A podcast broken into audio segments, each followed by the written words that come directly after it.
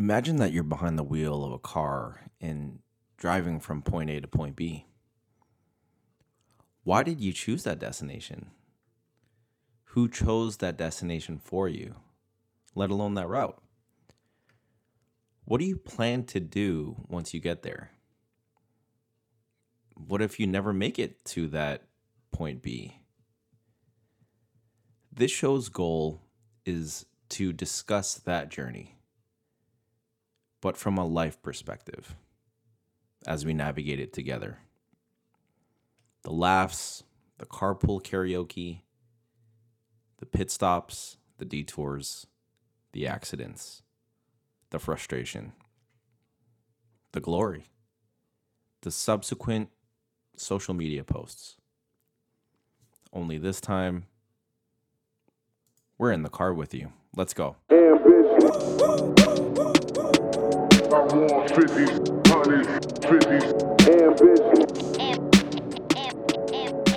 this episode, we define your ego and its masquerading self.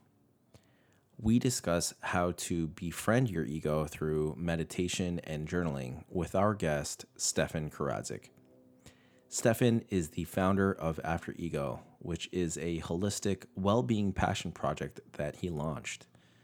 With this practice, he brings together modern science and ancient wisdom to create a holistic approach to optimizing mind, body, and spirit. We're here with Stefan Karadzik, founder of After Ego. Welcome to the show, sir. Hello. How are you? Doing well. Doing well. Good to see you virtually and hear that deep voice. I think it's uh, I think it's worth our listeners knowing that we first met in the summer of 2016 in Amsterdam of all places on a business trip. And you were living in Dublin at the time, correct? That's right, sir. Yeah. Yeah. And I had just been about a year and a half in New York City. And since then, we've gotten super close. You moved to New York. You've been in New York City now, what, two years, three years? Uh, two and a half years. And yes, that, uh, us meeting in Amsterdam and me moving to New York are two unrelated events. Fair. Yeah. That's that's key to call out. That is key to call out. I'm kidding. No, no, I think that's that's uh that's absolutely hilarious. The since we got super close, I mean, you've certainly gone through your own let's call it a, a transformation journey. Um, mm-hmm. I'm sure we'll get into some of that a little bit later. But to me, I wanted to let you know you've you've certainly become a source of inspiration and admiration, and especially around mindfulness.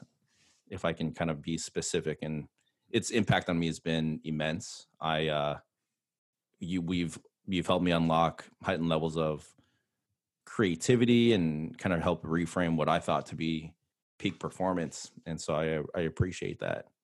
Thank you for saying that. And uh, thank you also for being super open minded to try out things like meditation and mindfulness.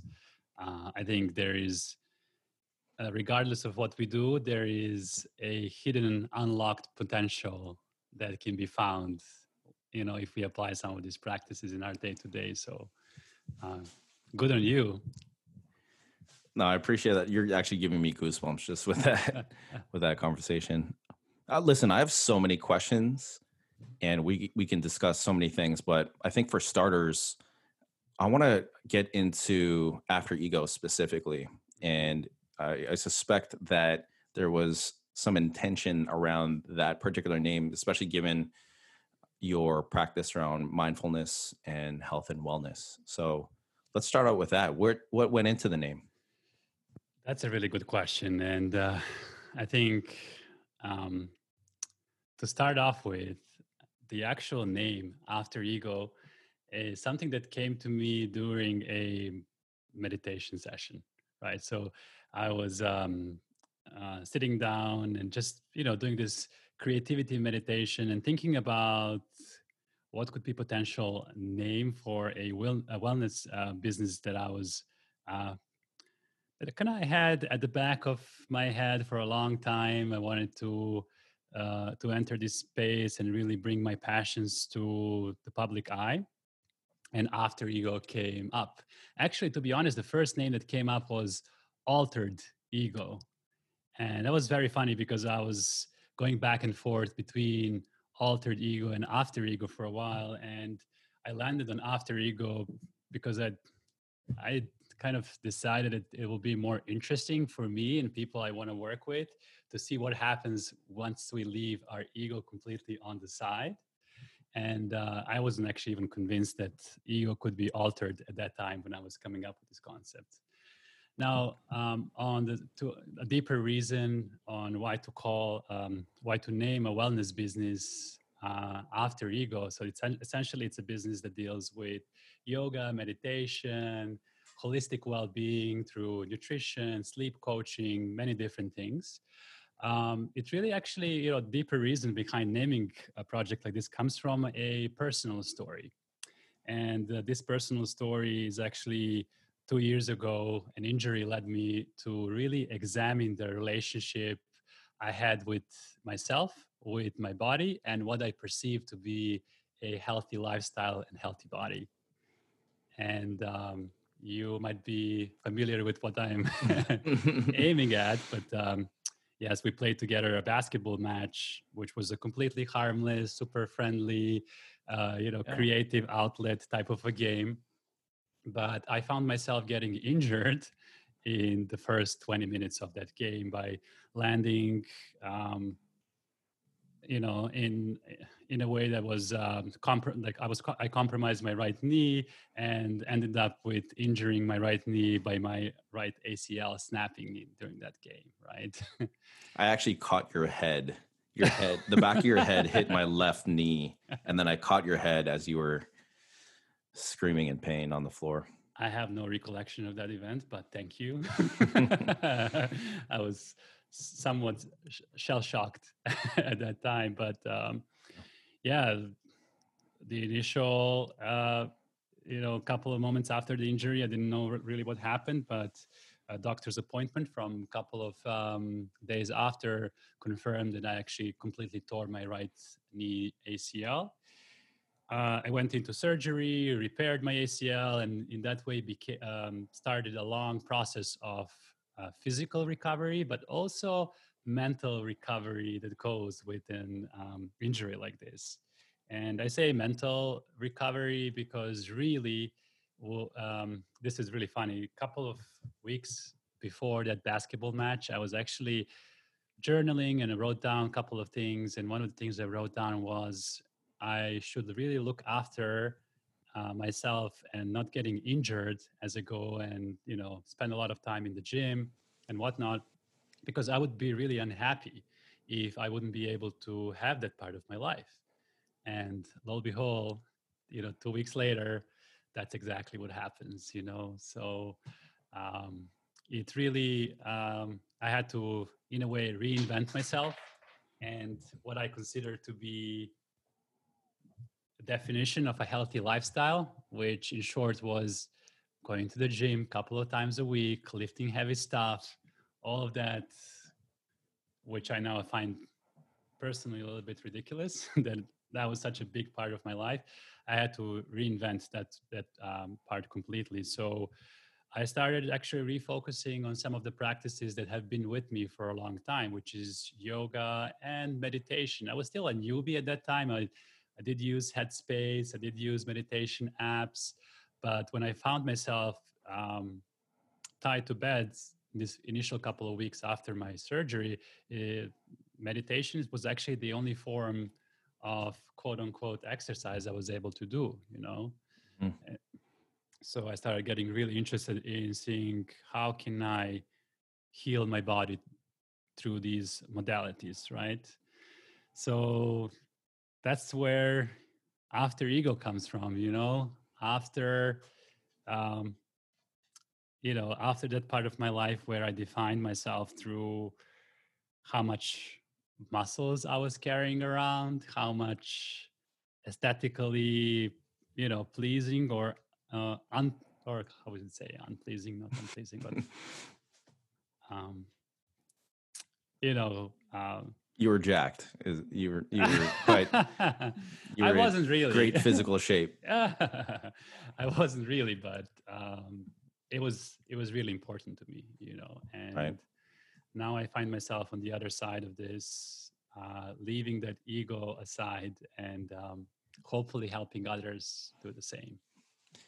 And that's that's um and I do want to touch on mm-hmm. I do want to touch on that because I had a conversation with a, a close friend of mine, and it was just in reference to us having this conversation and, and doing this podcast. And I made mention of the topic of ego to him, and I asked for him just openly to to define it. And you know, he's a he's a very well uh, he, he's a scholarly individual, and mm-hmm. he it created pause, and it wasn't clear to him. His his reaction was, you know, it's something that you could see, but it's really hard to describe, and I'd be kind of curious to hear the way in which you think of ego, the way in which you refer to it, mm-hmm. because a lot of what we do, I find, is we refer to ego perhaps in the in the second person but rarely in the first person. Sure. Yeah that's a it's a really good call out and i think there's a lot of misconce- misconception when it comes to ego um, the way i like to think about it is i like to think of it as a psychological concept uh, that we have of ourselves right so it's that inner narrative, inner voice, inner dialogue, or inner story that we keep on telling to ourselves. And usually, this story is based on our past experiences, especially the ones in our formative years, early childhood um, experiences. I do think it's a practical way of relating to the world. And essentially, the practicality comes from um, uh, your ego creates this separation. There is a separation between you and the rest of the world, right? And actually, if um, funny, if you look into the origin of ego, it comes from Latin, and in Latin means I, right? Mm. So that's the the origin, and of course, it was popularized um, through the work of um, personality theory and uh, the psyche structure of Sigmund Freud right? So, so he was one of the first ones to define it. And it's essentially, you know, in Freud's theory, uh, in his model of psyche, um, he, there are three distinct parts. Uh, there is the id, the ego, and the superego, right? Mm. The id is the primitive and it's the instinctual part of our mind. The superego operates as a sort of a moral consciousness, right? and the ego is the realistic part in between these two so think of super ego in terms of um, neuroscience could be your prefrontal cortex yep the id would be your uh, amygdala your flight or fight response mm. and uh, ego is the gap is ego is filling the gap in between right so in other words ego is our capacity to really perceive the material reality around us and finding the appropriate way to respond to it. Okay. Um, now, this when this was when this theory was uh, published, I believe in 1920s, it created a lot of concern initially, mm. and it's because um, if you um, define ego in this way, there was this, there was a concern that uh, having uh, a strong ego was imperative, right?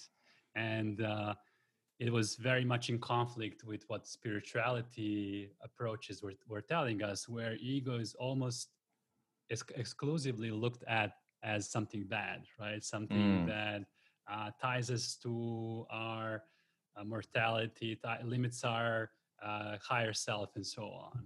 So, on the other side, so I think now it's interesting to like a kind of compare and contrast the psychoanalytical theory with what um, some of the spiritual teachings like to say about ego. One of the most um, interesting definitions I've heard on ego actually comes from a uh, Indian um, mystic and a spiritual master Yogananda, and his definition of ego is when he was asked what, what's ego, he said, ego is the masquerading self, right? Hmm. So it's kind hmm. of a veil around your consciousness, around your true self, around the essence of who you really are, which I, f- I feel like it's a really, really interesting uh, way of describing it.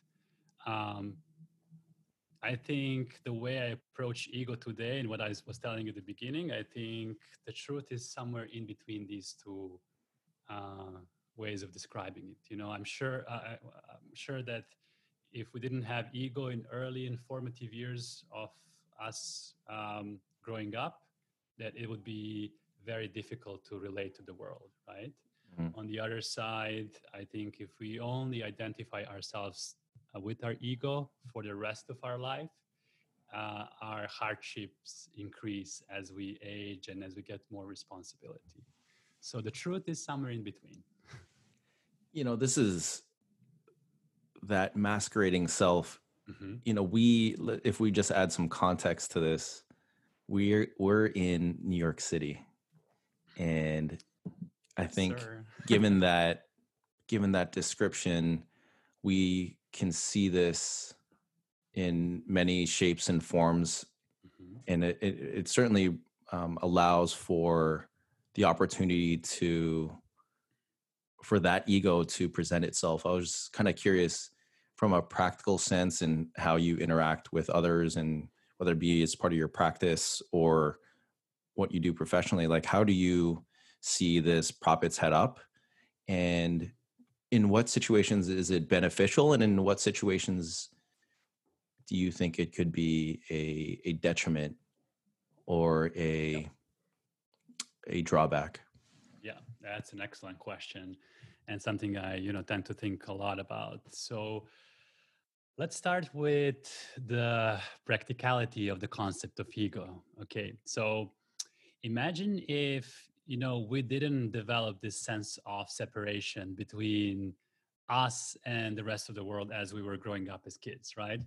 Um, you probably, you know, if you didn't develop this skill, this practical way of relating, you, you know, you might uh, have had a great career being a superstar meditator somewhere in you know in a cave in Himalayas, uh, which actually you know when you look at um, at biographies of some of these enlightened individuals coming from those um, you know far east places, uh, they actually that's how they've started. At a very early age. They started examining the nature of consciousness when they were kids.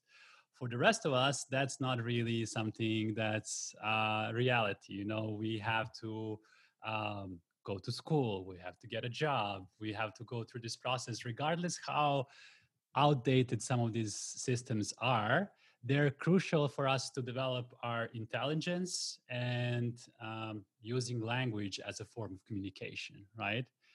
Now i think in that sense, looking at ego from a practical perspective, that inner narrative that tells you, hey, uh, I actually don't like math, but I like languages or I like whatever, biology, and I'm going to go there and explore that for now and make a living out of that. I think that's where practicality of ego comes uh, uh, to, to help us. Mm on the other side, I think when we only identify with our ego for the rest of our life, um, our life all of a sudden becomes this very tiring process.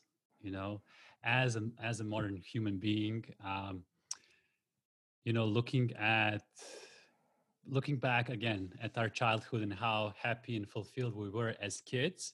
Yeah. I think like logically we would expect as we age that we will be increasingly more happy and fulfilled and you know looking around i don't think that's a reality for majority of us as our life goes on we become gradually less and less happy and fulfilled and we feel like there's all these obligations we have that we need to fulfill right so mm-hmm. uh, and i think big part of that is because we are only identifying with the ego part of our being and we're desperately trying to maintain it, right? Um, Especially in with how pervasive social media is. Oh yeah, today. Um, that's the, um, I was actually writing down a couple of uh, couple of thoughts, and um, I was actually social media came up, and I think um, I think you know when we identify or justify our ego self being the only way of how we perceive perceive ourselves, I think there's a lot of things that this drives. It drives reckless hyper consumerism. Mm-hmm. It drives our fear of missing out and you know to your point it's uh, it drives this polished out presentation of ourselves on social media right? So certain social networks are almost capitalizing on this uh, of on this uh, trait we've developed online where we have to have picture perfect presentation of our life right? To justify the ego existence of of our being. And this is where i think we run into we run into a trouble where um, where we started with something which was very practical, but then we end up holding on to it for the rest of our lives. Mm. You know, you bring up you bring up a good point with regards to the ego and its how it drives behavior uh-huh. and expectations of your identity mm-hmm. and in this case consumerism i recall reading uh, some sort of statistic. I think it was from Thomas Cook. Of course, this was pre-pandemic, mm-hmm. but uh, based on a um, a survey that they had ran, like seventy one percent of those that book travel with them or in the survey actually book that travel based on their intention to then post it on social media and it's it's just kind of interesting to to hear and connect the dots between something like booking travel mm-hmm. social media and and ego i i want to get a sense as to your own personal journey with ego and i i certainly you know kind of want to reflect on this after this conversation but what was your own evolution and or journey with ego that's the second part of the story right? That's the second side of the coin from the from the beginning you know? The recent events have shaped the way i think about this particular wellness business but looking more historically backwards i think you know growing up i think there were always high expectations you know growing up in southeast europe from you know loving but very um, um, parents that had had high expectations of you as a kid. I mm-hmm. think mm-hmm. I um, developed certain uh, ego, which a lot of people would, at least people that knew me from back then, would describe as even egocentricism. Right? Mm. Uh, I think I. Um, through this constant life of competing for better grades, for being told how great you are by your peers, by your parents, you know, develop this sense of well i am this person. This is me. I am i'm so so great to a point where you start annoying other people and where you start started being obnoxious right? You where you always have to compete to be in the center of the attention mm. and so on.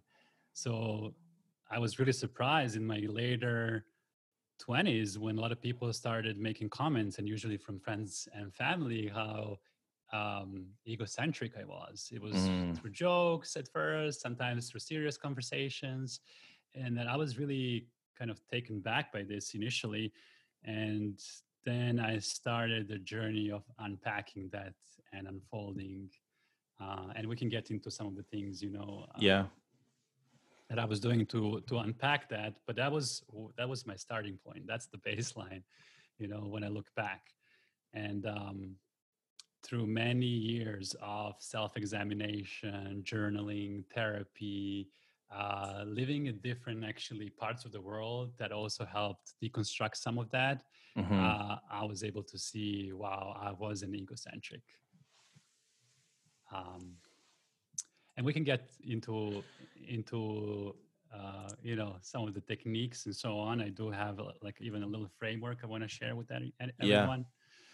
but um, I do want to, yeah. When you were receiving, yeah, I think I think absolutely that'll be helpful, mm-hmm. and I do want to get to. So when you were getting that feedback uh-huh. initially, I, I kind of want to label and earmark yes that turning point for you we're just kind of curious in terms of the emotion and the reaction that might have been involved with that like how did that make you feel to kind of hear that feedback from those that you love and care about you know when you um, completely identify yourself uh, with your ego initial uh, reaction to someone telling you something like this is always going to be resistance. Mm. resistance to wanting to hear this uh, taking it as a joke not not examining it. Then second stage is usually some sort of anger you know and you trying to justify how that's not the case really um, and then i think the next stage is you're slowly starting to accept this right? But you're not sure what to do with it right. know? and that's where i caught myself. Is like okay so this is what people think of me and i don't want to just be stuck with this you know? What do i do with it? You know how do i free myself of my ego? Right. And that's where i started you know digging deeper into things like yoga and meditation journaling therapy. Those types of practices helped me put the puzzle together.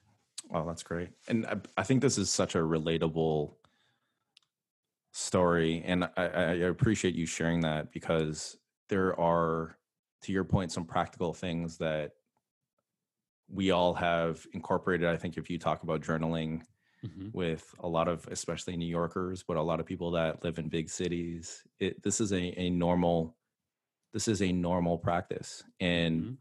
you know you talked about unpacking uh, unpacking that through self-reflection through meditation yoga and such how can we you know if you could package some of that transformation into ways and techniques that we can leverage to integrate ego into our everyday life mm-hmm.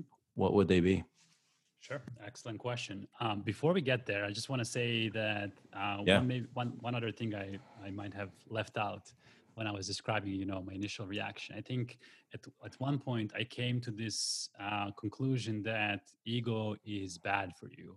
Mm, yeah. That's something I left out. I think it's really important because then I started being completely the opposite person of the one I was mm. before, you know, and that was kind of me training myself not to, that was also ego playing because I was also training myself and protecting myself for receiving that feedback again.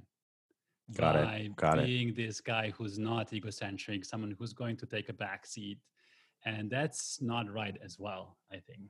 Mm. Now that I look back, I don't think that's that's the um, it's same like I don't know, I think there is um, um you know how like when someone who's not, for example, let's take any example, someone who's maybe who had problems with alcohol, right? And then sure. this person stops drinking, and then all of a sudden they became they become complete opposite. You know, judging other people that are going through the same struggle. You know, this right. was kind of that example, just on a more subtle uh, kind of level.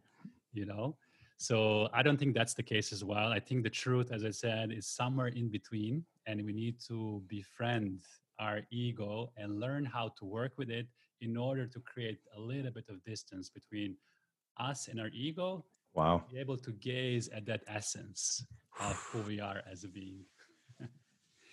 So a couple of things. I think i actually i was again drawing down a couple of my thoughts and a framework that i think was that encapsulates all the experiences i had on ego with ego integration and working on my ego are mm. imagine on like an x it's two by two, and on x axis you have uh, superficial, and then next to it you have deep.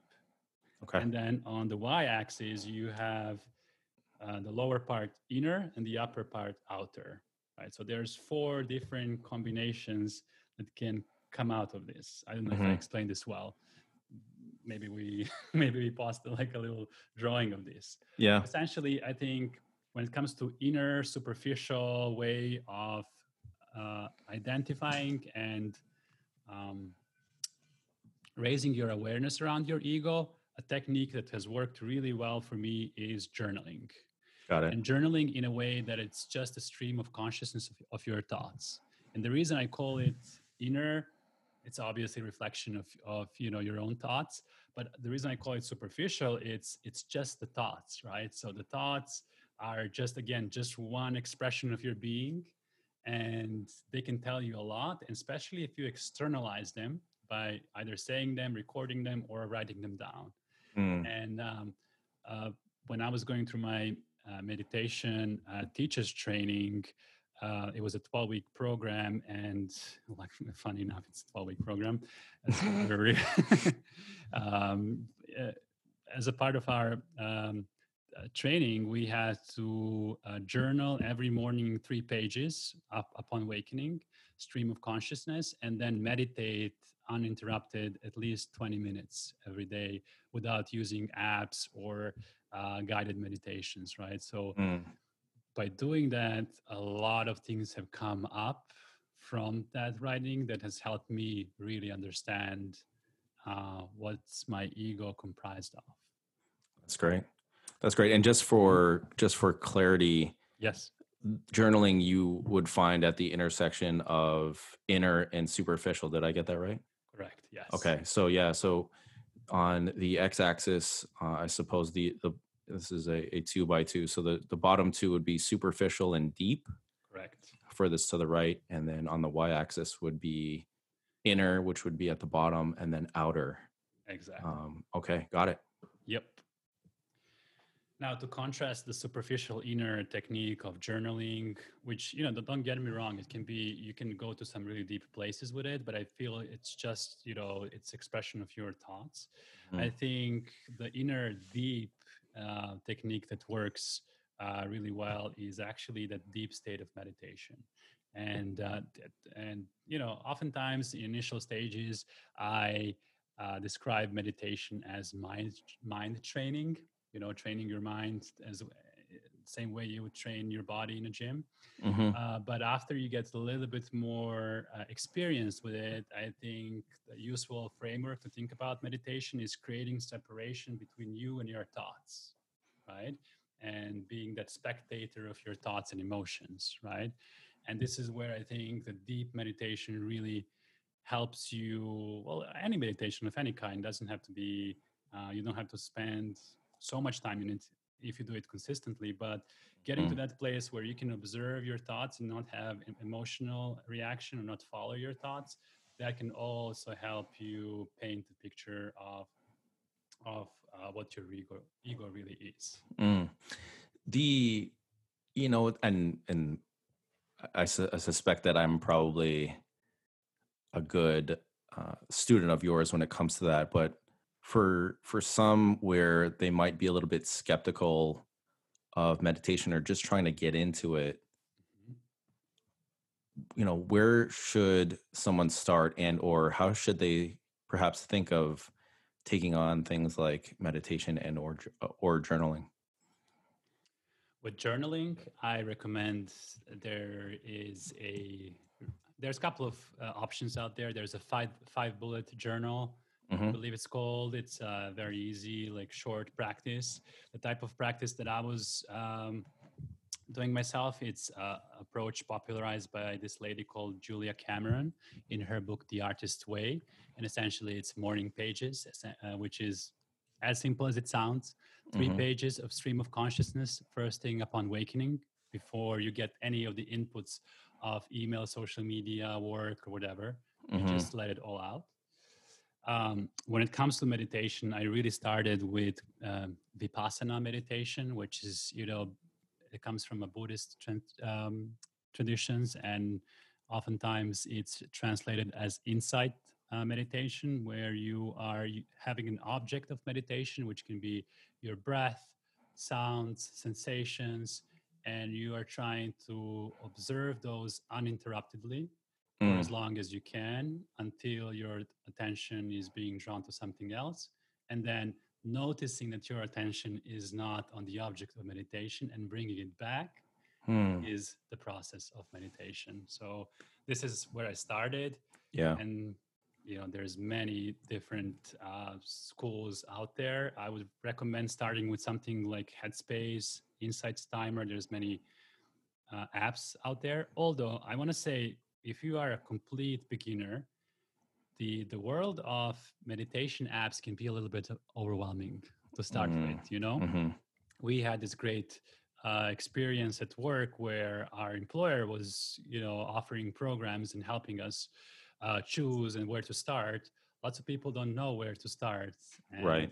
also from our own experience it wasn't just you and me doing it individually but it was in a group setting right? So even though we were using curated content and a program it was with other people and that's those two things are really crucial mm-hmm. um, you know starting with someone showing you navigating the seas a little bit for you and then doing it with others which is why in, in the approach uh, i advocate for and what i do with my clients is i like to take highly personalized approach yep. where um, I would sit down with the client and talk through what are the challenges they might be experiencing, what are they looking to get out of it, and I would record a personalized meditation that incorporates all of these things for that particular person. Um, That's great. And also, sometimes we would meditate together. I would lead the meditation uh, on a virtual call. There will be other people joining, so we get that community aspect as well virtually. Yeah, you know that uh, that in in hindsight that I could see how that would be effective. And even when you introduced it to me, you had checked in and asked me how how was the experience. Mm-hmm. And the first handful of meditative guided sessions, um, you know, it was a little bit awkward. Uh, you know, you had to. I, I suspect you didn't know what to expect. I didn't know what to expect, but then you know through repetitive practice and through um, just kind of sticking with it, I I started to see the difference, uh, mm-hmm. and then you start to kind of evolve, and and it kind of ties in everything that we've just discussed in terms of being a spectator to your thoughts, mm-hmm. thinking um, how you can be more clear, not just from an identity standpoint, but also in terms of being present with your current environment and what you kind of have in front of you as well. So um, I, I, I love the the tailored approach and, and the custom approach that you have then to your clients where you're recording something for them based on their needs. I think that's great. Yeah, I just found that it works. Uh, this, you know, it becomes the, the, whole process becomes a lot more stickier. The same way that you know when you would uh, go to a gym, right? Mm, and mm. you're you're just starting out looking at all the machines and all the you know bodybuilders in the corner, you know, pumping weights and like, oh, you know, what is this? It's so daunting. You don't want to even get involved. Sure. As opposed to having maybe a personal trainer that comes with you in that first session and shows you the basics and then creates a tailor-made program for you. You know. Got it. Uh, instead of working out, we're just working in. Which is just as important. Where can so where can people find you now? And how can they kind of take advantage of some of these tools or consume some of your content perhaps? Sure. Yeah. So um, my website is live www.after-ego.com. Uh, that's where people can reach out, find out a little bit more about uh, the types of sessions I offer. I'm also at uh, Instagram at underscore after underscore ego.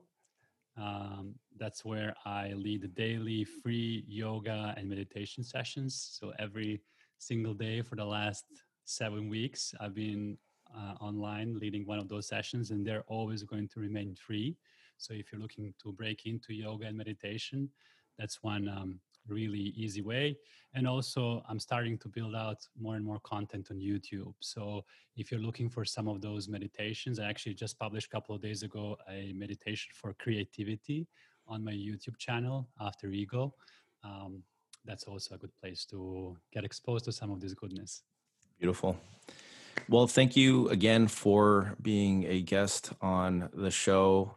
Again, I can't thank you enough personally for how much um, you, have impacted me and, and how I operate and uh, you've certainly given me ideas that I, I, didn't necessarily have before, and so I appreciate you know your investment in in my development and uh, that of our listeners.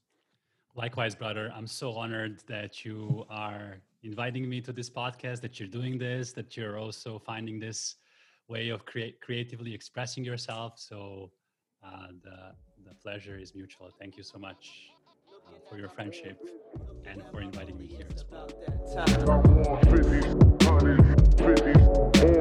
Looking at my it's about that time. Looking at my it's about that time.